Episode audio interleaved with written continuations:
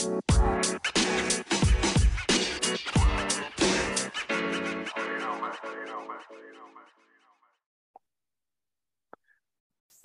everyone, welcome to another episode of the Principal's Desk podcast. My name is David. I am the founder of the Principal's Desk. Thanks so much for being here. And I am joined today by uh, a special guest who is going to be talking to us about uh, something that uh, we all deal with all the time, but I feel like we we rarely talk about, and that is understanding gifted and talented students. So I am thrilled to be here with uh, Brianne Hudak. And um, Brianne, thanks for being here, first and foremost. Yes, thank you for having me. Awesome. Um, for our listeners that are out there, um, maybe give us like the two minute version of your background and your experience in working with uh, gifted and talented students. Sure. Okay. So I've served in education for about 16 years. I've been in public, private, and charter school sectors. Um, when I was an educator, I taught gifted and talented education, got my certification to do that. I also taught single gender. I've taught preschool through fifth grades. Uh, I've taught STEM and design engineering and global studies. And when I moved into my administrative experience, I was a curriculum and instructional specialist. I uh, have been a dean of students, a student activities director, assistant principal, and K through 12 school leader. And currently, I, uh, well, recently, I got uh, my certification to become an educational consultant. And I'm currently an adjunct professor at my local university, as well as a field supervisor preparing future educators for their careers. Is that uh, is that all that you do? Is there more that you could just possibly yeah, fit just, just into 24 hours? that's, uh, that's yeah, amazing. and I'm a mom of a two and a half year old as well. So oh. you add that into the mix, and life is good. that is a lot, but I've I've often found that educators take on so many different tasks. Uh, both in school yes. and out of school too. Like so many educators that are also randomly like you know their kids schools like pta presidents like how do you figure out those things and they're also you're coaching a soccer team and you know teaching adult learners like it's uh, that, that's the educator like pathway is that like just i'll keep doing more um yes. we wonder why we're so tired all the time. But uh, yeah and you know for me it was it was uh, about so currently uh, as well, I'm a doctoral student of educational leadership. And I always felt like when I got into education, I had to move up the ranks because I had to gain the wisdom and the experience and all these different roles and serving in all these different capacities to really understand education. Been passionate about it my whole life. I had a great educational career, always respected and wanted to be an educator. Mm-hmm. And so when um, I was on my path. I just knew you have to be fully immersed and be able to understand the trenches of what everybody's dealing with so that by the time you do move up into educational leadership roles and positions, you can say, I've been there, done that, and I'm ready to help you make a positive impact yeah. on our community and our students. Absolutely. Absolutely. And, and when we talk about our students, obviously, you know, educators work with a wide variety of students and um, one group of students that uh, again like i said right at the beginning of the podcast i feel like we don't talk about all that much are, are gifted and talented students um, and i'll be honest here um, i'm a little bit in the dark as well on you know what is a gifted and talented student i just know that i did not have that tag on my file when i was a kid um, so um, I did know I did have friends that did have it though, um, because they like to tell everybody. I did not have it on mine, but um, for those of us that are trying to figure out like what does that term mean? What what denotes uh, a student to be gifted and talented? Uh, is there a kind of universal definition, or is this something that might be more individual to states or districts, or what what is your take on that? So when we say gifted and talented, and I tack on that talented uh, term as well to better encompass a larger group, um, we're referring to outliers with above average or uh, normal abilities, and, and they're really individuals who process and think about the world differently.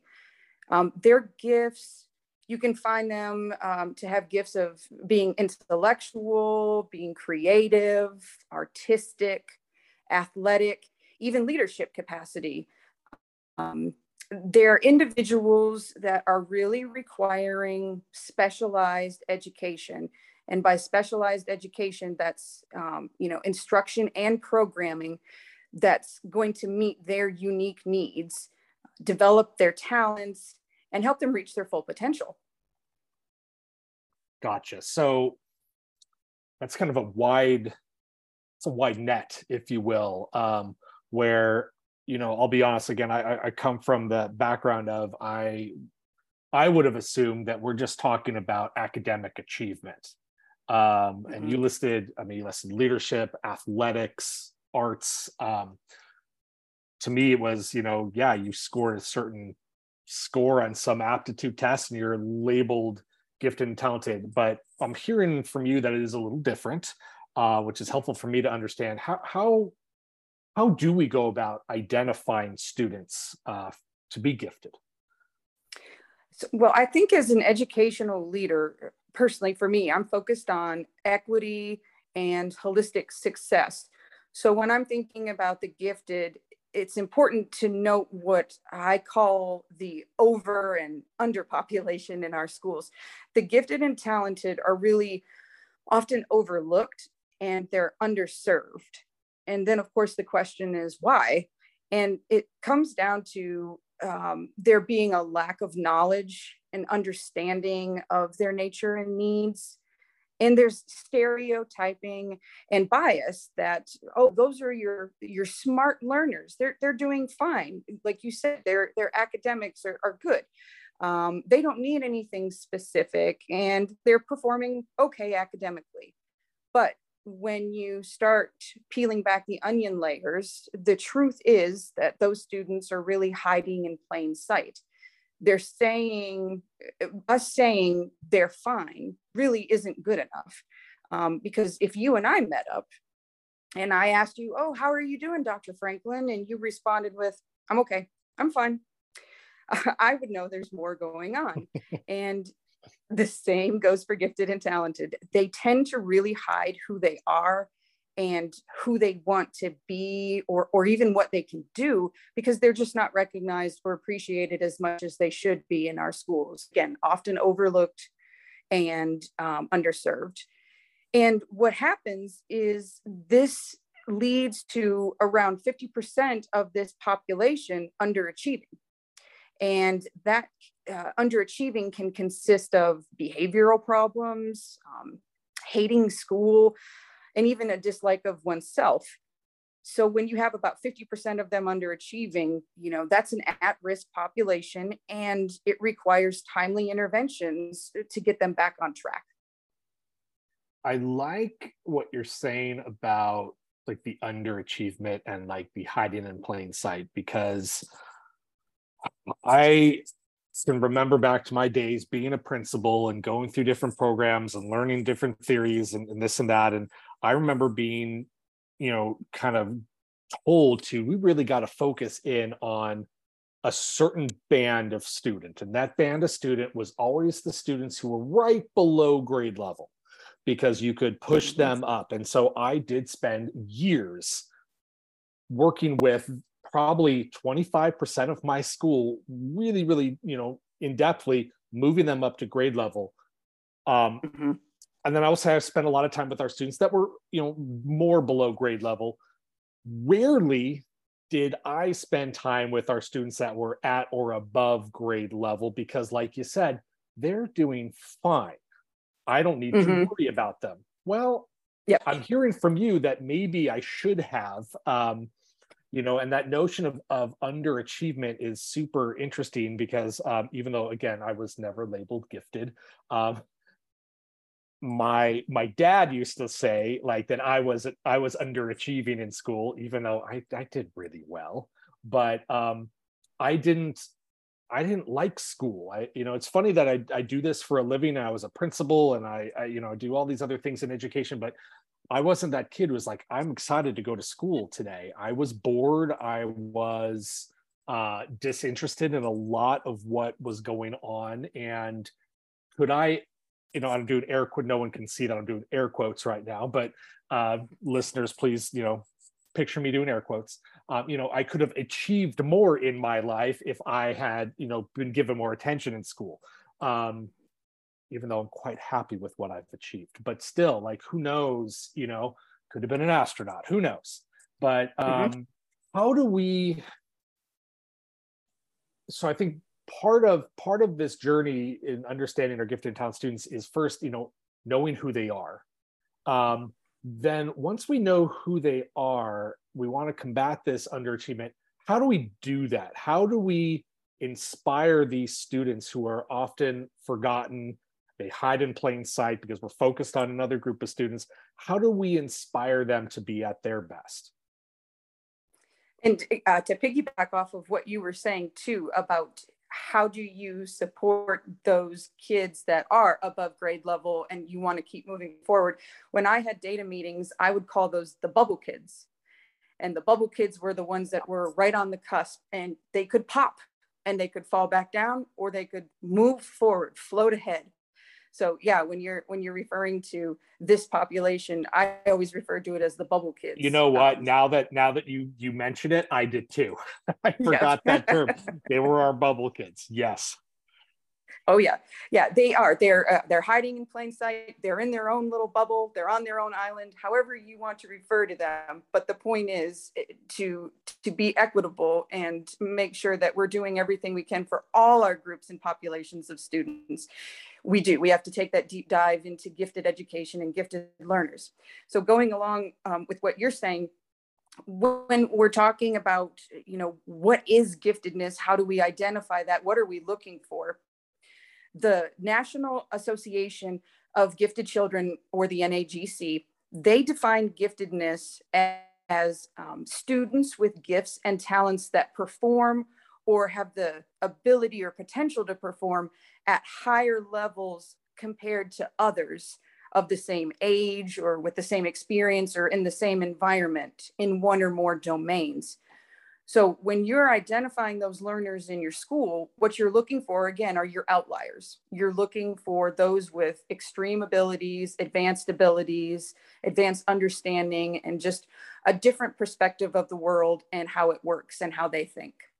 So when I'm um, thinking about identifying um, students that are gifted, you want to first look for students that are developing asynchronously.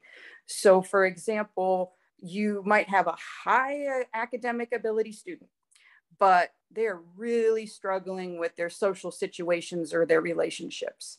So they're just, the development is asynchronous. It's just, it's not balanced. Um, another thing you're looking for is just that insatiable appetite for learning and understanding. These are the students that always want to know the hows, the whys, the whats. They, they are questioning and are very curious and they can become consumed with their beloved topics. And you hear about it and they want to talk about it for long periods of time. Um, these tend to be students too that are precocious. So they develop abilities or talents earlier than their peers. So they might have been reading, you know, really early on or doing math or, you know, creating art, whatever it is, but they were precocious or are precocious. Mm-hmm. Um, and then they have, oh, they have a lack of organizational and social skills. A lot of um, these uh, students just again it's hard for them to identify with average or you know what they consider in their world normal people because they are so unique because they do think differently because their minds do operate differently. And the organizational skills or the lack of come from their brains tend to think of things from a to b point a to b. They got to move to a to b. And if something requires extra steps or something extra involved, that just doesn't always resonate well with them. So it leads to you know not being very organized or not being able to you know maybe sit for a long period of time things like that. Um, and then i think you're looking too for really verbal students um, students that can talk mm-hmm. at higher levels about topics or interests or ideas or situations that again are extreme or advanced way beyond their um, their peers. Uh, it, so again you're just looking for those outliers with advanced abilities and performance levels. So that's just kind of like an overview of um, a gifted student. But then when schools want to break that down and get you know really specific or truly start moving a program forward assessments come into place. And schools use formal assessments to identify intelligence and ability but i would say eh, eh, to cover the larger scale school leaders should consider assessments that include subsets. So it's not like you said in the beginning just academics. It's critical and creative thinking skills, it's assessing their problem solving skills, their spatial reasoning, so things like that. And lastly, when you're identifying these students, I think it's important, it's so important not to overlook discrepancies and gaps. So these students might perform really, really well on those standardized tests, but oh, their classroom grades are mediocre. Mm-hmm. Or, you know, the feedback from the family may be that they excel in reading at home they you know just you know, devour a book in a few hours but when the classroom teacher talks about reading they may say i can't get the student to read any of the classroom materials or books that we have here so yeah it's those hmm. specific characteristics it's assessments and it's um, not overlooking those discrepancies and gaps and taking into consideration how to combine all of those things together and identify properly a, a gifted individual. Yeah. You know, and, and I guess what I'm thinking of is too, it's it's this notion of hiding in plain sight. Um, the super quiet ones too. Mm-hmm. Um, mm-hmm. the ones that are sitting there and they're just kind of taking it all in. And like you said, maybe their social skills are not at the same level as everyone else so they don't like to talk in class. Um, they're they're the ones that are going to be hesitant to raise their hands to answer questions. But when they submit their work or a project or a paper or whatever it is, it is like three grade levels above what you know what everyone else is doing. Uh, and I have experienced, uh, you know, working with students like that, where I'm thinking, do you have an older brother or sister that you know wrote this for you? And they're like, nope, Mm-hmm. I did myself. And I'm mm-hmm. like, okay. Um, mm-hmm. So, you know, I think, you know,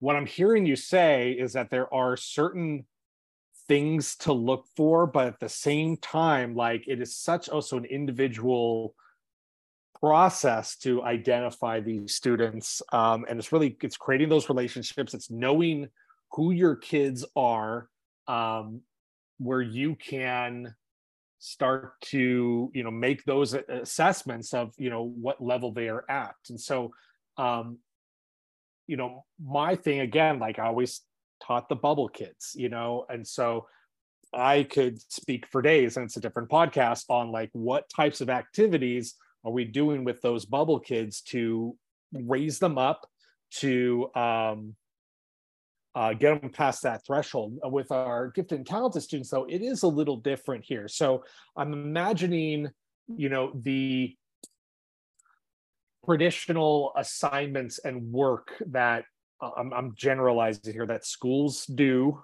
um, isn't going to serve this group of students all that well. So I'm thinking more project project based learning. I'm thinking more um, you know community based learning. What uh, if you could give us some specifics, what have you seen uh, maybe at some different age levels that works? If I'm a teacher listening to this podcast and I teach fourth grade, you know, what are mm-hmm. some what are some things that I can do to keep these kids engaged? But then at the same time, hey, maybe I teach 11th grade, uh, you know, honors English, and I've got students that are just brilliant off the charts way above like what this class, you know, the the syllabus of this class is is going to cover. How do I keep them engaged? So what what are what are some ideas there that can help? Well, and what you were just talking about, you hit the nail on the head with the identification. I loved how you said it. Um, there is no generalized, you know, roadmap to identifying a gifted student. It is about those relationships and using assessment data and you know formative and summative data to guide you there but the key is that relationship piece. The more you know about them and the more you've taken time to learn what makes them tick and what their interests are and what makes them so unique the better you can do at identifying them and properly supporting them. So you you hit it. That yeah. was just a perfect way of you know saying that. So thank you for that. And then as far as support um, I think first and foremost, when you talk about support, the biggest support is going to come from the school that can see and serve these students appropriately. And they have to see these students as future leaders and successful members of society that they don't want to see slip through the cracks. So having that as, uh, you know, a, a part of your strategic planning and goals for this group is, is huge. Um, and then when you break it down creating individualized learning plans for them, ILPs. It's, it's really important because you're going to be able to meet their academic and social emotional needs with those. And with creating individualized learning plans, you know, best practices, the earlier the intervention with the student, the better. So like you were saying, if you can catch them at the elementary age and you can start putting a plan together for academic and social emotional success, by the time they're in 11th grade, boy, they've got the skills, the tools, the resources hopefully in place to keep them moving forward and feeling good and confident about themselves and about school. So yeah, the ILPs are huge. Um, another piece, piggybacking off of what you were saying about communication, developing a support team that consists of family, uh, friends, specialists, mentors, classroom teachers, educational leadership, and the gifted students themselves participating in it is is big because that helps them see who's going to bat for them, who's advocating for them, who's supporting them, and who is going to help them be successful. Um, as you know, they they as we talked about, they do. They feel like they're hiding in plain sight. They feel like they're they're on their own little island and that nobody can see them or recognize or understand understand what, what they're thinking and feeling. So to put a, a support team together and, and talk to them about here's what we're thinking for you, here's how we can help you, what questions do you have, what do you want to do? That's that's really big for them to be able to process information and apply it later on. Um, I think one of the biggest tools in the gifted learners toolbox is developing a growth mindset. And that mindset allows them to take things step by step. It's allowing them to reflect on situations and learning how to be optimistic about moving forward. So, growth mindset, that's a huge one too. Um, then you go into, like you were talking about, what does that look like in the classroom? Well, differentiated or personalized learning has to take place, and that allows them to work at their own pace, work at their own levels, and feel successful and confident in what they're doing. And going with that, taking it a step further, there's enrichment, there's acceleration, and there's extracurricular op- opportunities for them too. And those really help with the peer relationships, connecting them with like minded individuals, um, allowing them to participate in competitions and finding something that's challenging or different for them to do because you don't want them to get bored and you want them to yes. you know just keep moving forward again. Then you got to find time in class to work on their organizational and social skills. We talked about that's a characteristic to look for. So if you've got that in your class and you notice they're struggling with it then you work with them to uh, you know come up with a game plan. How are you going to be more organized? How are you going to be more um, dedicated to your learning uh-huh. and coming to class ready to learn? And you know social skills do you do you as a teacher do you provide group time where they can do flex grouping and find people that they want to work with or just kind of be put with somebody that you know they can help or learn how to socialize with and then i think last as far as just overall supports staff and community meetings uh, at your school uh, that focus on the gifted and talented and their educational needs. You know, the more you know, the more we can grow. So yeah, I think those are those are key yeah, key supports. Thank you, thank you for that. I I want to um, bring up a couple things um, that you mentioned here. Extracurriculars. Um, for me, that would be so important um, because again, I'm just thinking about the students that I've worked with in the past that have been considered gifted and talented and uh, for me they've been the really quiet ones who don't get involved in sports who don't get involved in you know maybe music or theater or some of those more performance based um, extracurriculars but but helping to steer kids maybe in that direction. Um, uh, could be very helpful for them uh, getting them out of their comfort zone just a little bit to explore what else is out there i think is so important. And and again a lot of schools focus so heavily on the academics in between the hours of 8 and 3 really you know what keeps a lot of kids excited about coming to school is what happens between 3 and 5 uh, with mm-hmm. those extracurricular activities. And then the other thing that i wanted to bring up um, and you touched on this with support teams and community meetings um, but i wanted to ask you about parents and so a lot of folks that are going to be listening to this podcast, uh, not only, you know, but I'm sure work with gifted and talented students, but they might have a gifted and talented child at home. And I've got two kids myself, and I consider both of them geniuses, whether or not they are gifted and talented in the more, you know, academic sense. I don't know. But um, you know, what if I'm listening to this going like, you know, how do I how do I bring in the parents of a child, you know, and, and I, you know, my background when I was a, a principal in one of my schools was a Title One school. Um, and so we had a lot of families where the parents did not uh, go to college, um, maybe didn't even graduate high school, a lot of immigrant families. And so, um, you know, but some of our students were just out of the park geniuses.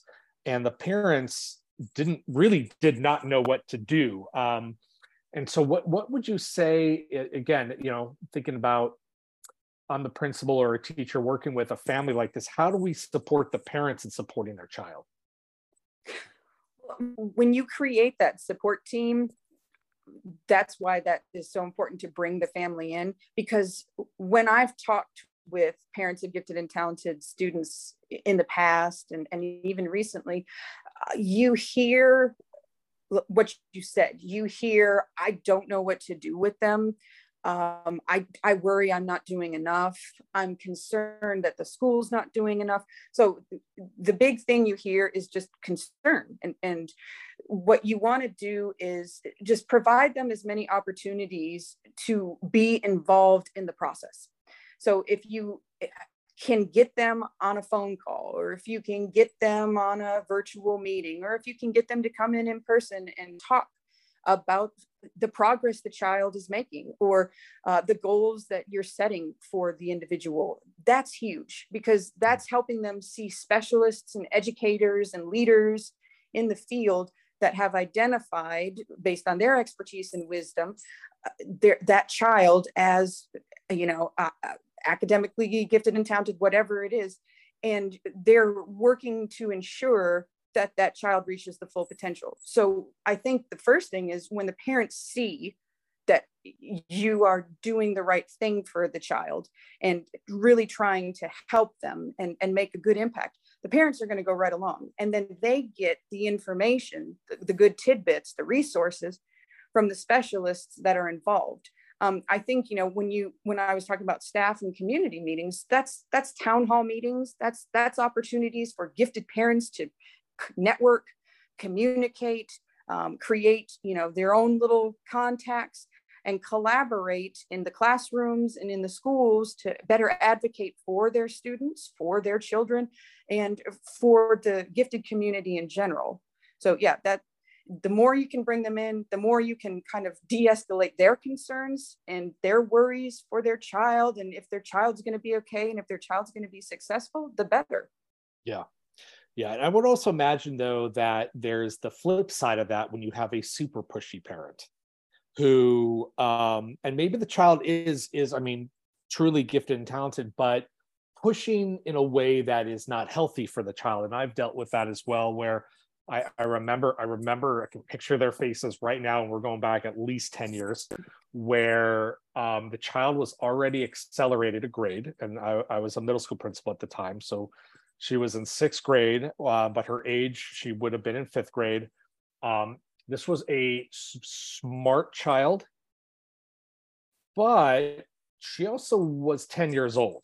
And the mom wanted her in the highest math classes and the highest this and the most accelerated that and i did as the principal push back and i and i kept saying look we can do that but let's start her out she's already a grade above mm-hmm. why don't we just keep her where she is see how she's doing? Uh, because i am worried about her social emotional health. I am worried about her maturity. This is middle school mm-hmm. so she's 10 and she's going to be at school with and we did have some 15 year olds at that school. And so that's a huge that's a huge difference. And um, i remember some very intense meetings with this parent and uh, eventually uh, she backed down because she saw that her child was not performing at school at the level that she thought she was going to. Um, and but i would imagine you know a lot of times as educators we we we work with the other side of the situation where the child's not doing well and the parents upset because we're not doing enough or whatever it is. This is the opposite where it's like i want to slow it down. And that's i want to caution educators with that too because we're the experts in the room mm-hmm. and sometimes parents will have mom and dad goggles on what they think mm-hmm. the ability of their kids are. We all think our kids are geniuses and smart and talented. I my kids are no exception. They're the smartest kids at their school and that have ever been at that school for years and ever and ever. Um, i know that's not true but like again like that's but that's the mentality. And so we have to level set i believe for parents and put some perspective in things and not push too hard because i can also see that spark and that desire for kids to learn at those high levels and to go deeper and to want more i can see that sh- them shutting down.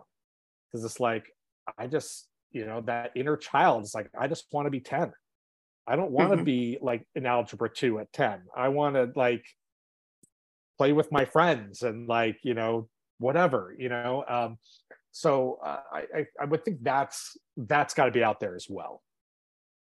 Well you have to as a principal, you have to be able to walk the walk and talk the talk with gifted, which is why I think it's great that we're able to have this conversation and help principals get a better understanding and idea of gifted education and gifted learners. When you can walk the walk and talk the talk to the parent, then they're going to be able to tell that you're competent and confident in what you're saying and what you're sharing. And you can mm-hmm. be able to say, like you just did, um, if we push too hard, then we might run into, um, you know, a shutdown, a complete shutdown, or we might run into social emotional issues. Um, mm-hmm. It was so, you know, if you as a principal can't walk the walk and talk the talk as well, then you've got to have that specialist, that other educational leader or educator that yeah. has the relationship or has the wisdom and expertise to be able to have that conversation with the person because you're right in the in the gifted population, you are going to run into parents on the other side of the, the spectrum of, uh, you know, I want my child to have the best, get the best, receive the best. What are you doing to make sure that that happens?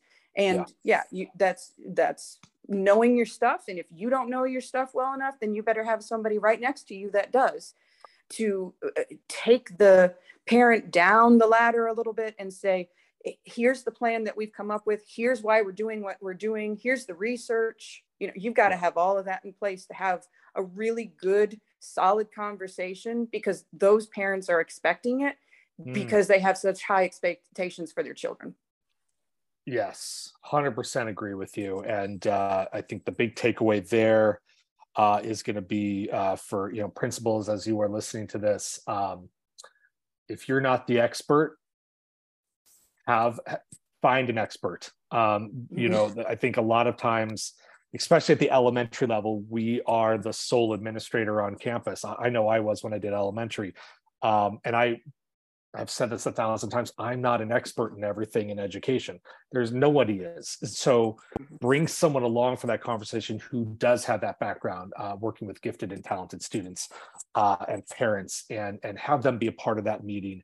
Uh, but I would also say involve that person early as well. We're talking about support teams. We're talking about, you know, the individualized learning plans. Um, bring them in, have them be a fly on the wall or someone who's even a little bit more in depth and, you know, can help, you know, create those for you and and the students. Um, you know, it, it takes a village, and you don't have to go it alone. And that's always the message that I like to uh, make sure all of us uh, all of us follow. So um, yeah relationships are key. Yeah. you can't go into that meeting either just being the expert you know putting out information. You have to be uh, knowledgeable of your community of your students uh, it's the relationships are always going to be the key. And, yeah. and good solid communication too.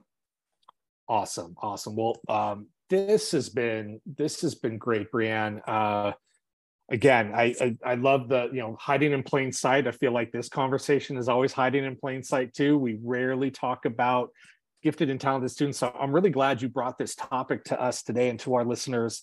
Um, what uh, what are your kind of your parting thoughts here? What uh, what do you want to leave our listeners with?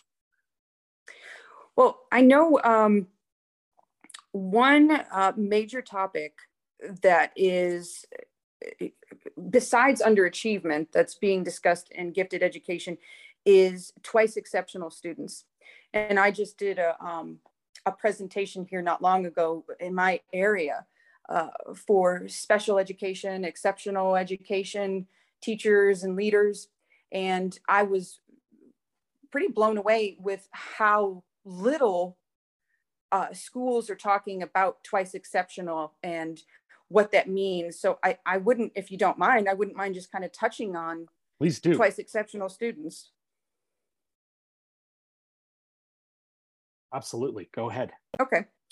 Yeah. So when you're talking about twice exceptional students, you're really unlocking genius there because eh, twice exceptional exceptionality is considered by many education researchers to be the most misunderstood and in my opinion, most intriguing of all the exceptionalities because twice exceptional, or they're also called 2E students, they have one or more learning or developmental disabilities, like they might have ADD or ADHD, um, autism spectrum disorder, dyslexia, dyscalculia, dysgraphia, but they're gifted because they're advanced or they perform at higher levels than the average. And this group um, is coming into focus more uh, but they require the same support that are needed for the gifted that we've talked about today, but they also have to learn how to harness their gifts and effectively utilize their strengths and their learning styles to overcome those weaknesses, those disabilities that they have. And so, um, what is kind of taking place now in schools is uh, leaders are looking at ways to modify tasks into smaller steps for them um, provide a lot of accessibility to technology. And they're working on goal setting with them so that they, again, see the big picture and know how to work forward to it. And, and using that again, promoting that positive growth mindset to get there. Mm. So I think, you know, as we're talking about gifted, we can't forget about this other group that's coming into light more, and that is those twice exceptional students and their needs as well. Thank you. Uh, that is actually a new term for me. Uh, and so I'm, I'm, also thinking maybe a new term uh, for a lot of our listeners. So uh, twice exceptional students. So thank you uh, mm-hmm. for bringing that to us here. Lots, uh, you know, we covered a lot in a very short amount of time. Uh, and I know this is just scratching the surface and working with gifted and talented students, but I do think that you gave all of us um, not just a nice overview, but also then some tangible next steps as we're thinking about working with these groups of students. You know, how do I best support them? How do I best support their families? And how do I best nurture that love of learning uh, long term? So that, um, to be honest, I mean, all of us reap the benefits uh, of their of their success later on in life because these are the people that are going to go and do truly amazing world changing things in the future. And um, you know but first we, we got to get them to graduate from high school. And so that's the work that we do. So thank you uh, brianne for for being a guest here on the principal's desk podcast. We're going to put uh, a lot of the links to the organizations that you mentioned um, in the notes below as well as uh, uh some links to some materials i know you've created for folks as they are uh, learning more about what they need to do in working with gifted and talented students. But uh, it's been an absolute pleasure talking with you today same. I appreciate it. Thank you so much. All right. Thank you. Have a good one. You too. Take care. Hey, everyone. This is David, the founder of the Principal's Desk. If you want to learn more about the professional development services that we offer, please check out www.principalsdesk.org or email us at info at theprincipalsdesk.org.